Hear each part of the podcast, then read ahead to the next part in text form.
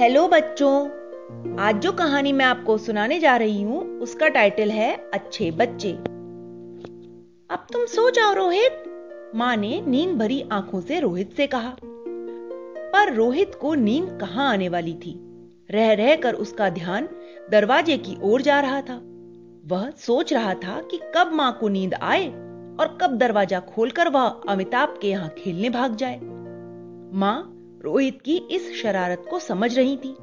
अतएव बोली, देखो, इस कड़ी गर्मी में बाहर लू में खेलने जाओगे तो निश्चित ही बीमार पड़ जाओगे।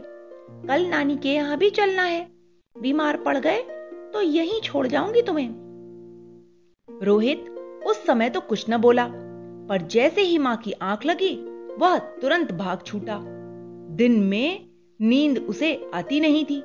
जाने से पहले एक बार उसने सोचा भी कि माँ नाराज़ होंगी, पर दूसरे ही पल उसके मन ने तर्क दिया कि माँ तो हर काम में टोकती ही रहती हैं। अमिताभ के यहाँ पहुंचकर रोहित ने उसे कमरे से बाहर निकाला। दोनों बाहर बाग में आकर खेलने लगे। गर्म गर्म लू चल रही थी, कड़ी धूप पड़ रही थी, पर दोनों को भला इसकी परवाह भी क्या? कभी वे तितलियों के पीछे दौड़ते तो कभी बगीचे में पड़े कुत्तों को छेड़ते, कभी कोई अधपका फल तोड़कर खाने लगते तो कभी एक दूसरे के पीछे दौड़कर भागम भाग का खेल खेलते।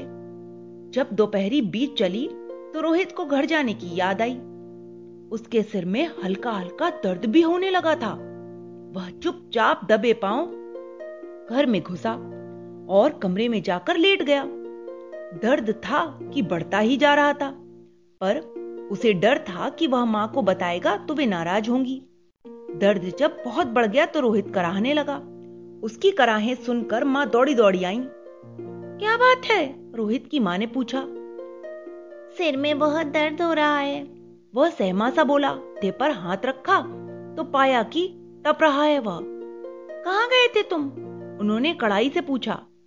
अमिताभ के यहाँ। कहकर रोहित अचानक रो पड़ा। उसका दर्द और बेचैनी हर पल बढ़ते जा रहे थे। और वहाँ दोपहरी भर अमिताभ के बगीचे में खेलते होगे? माँ ने पूछा। रोहित ने रोते रोते सिर हिला दिया।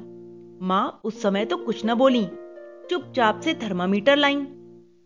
उसका बुखार नापा 105 डिग्री था।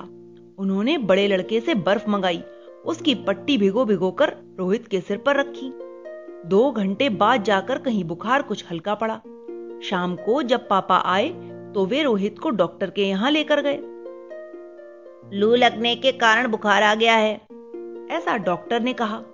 रोहित को आठ दस दिन तक कड़वी कड़वी दवाई, गोली और कैप्सूल खाने पड़े। लस्सी, शरबत, आइसक्रीम सब कुछ बंद हो गया, सो अलग। अपने भाई बहनों को वो ये सब चीज़ें खाते हुए देखता तो उसका मन ललचाने लगता। रोहित के बीमार पड़ने के कारण उस वर्ष गर्मी की छुट्टियों में नानी के यहाँ भी नहीं गए।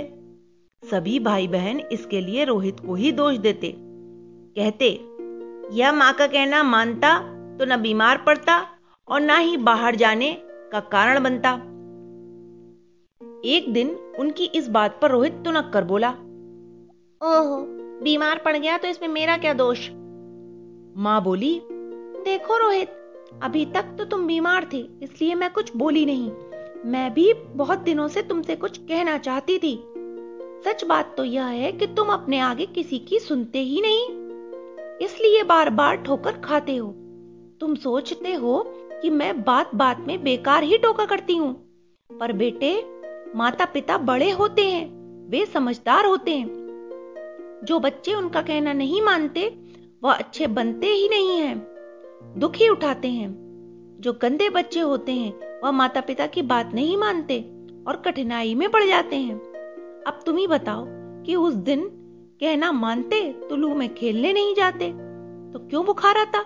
सभी नानी के यहाँ नरौरा चलते, सुबह शाम से गंगा नदी में नहाते घूमते। रोहित की समझ में अब अपनी गलती आ रही थी। माँ के आंचल में मुँह छुपाकर वह बोला, माँ, मैं तुम्हारी हर बात मानूँगा। कभी जिद नहीं करूँगा। फिर तो वह अच्छा बन जाएगा, उसने ऐसा वादा किया। फिर तो माँ बहुत प्यार करेगी मुझे, वह ऐसा सोचने लगा। अपनी बात याद रखना, मुस्कुराते हुए माँ बोली। रोहित भी हँसते हुए बोला, अब कभी चित नहीं करूँगा, यदि करूँ तो बतलाना। तो बच्चों, इस कहानी से हमें यही शिक्षा मिलती है कि हमें अपने माँ बाप की हर बात को ध्यान से सुनना चाहिए और उनका कहना मानना चाहिए। Okay bye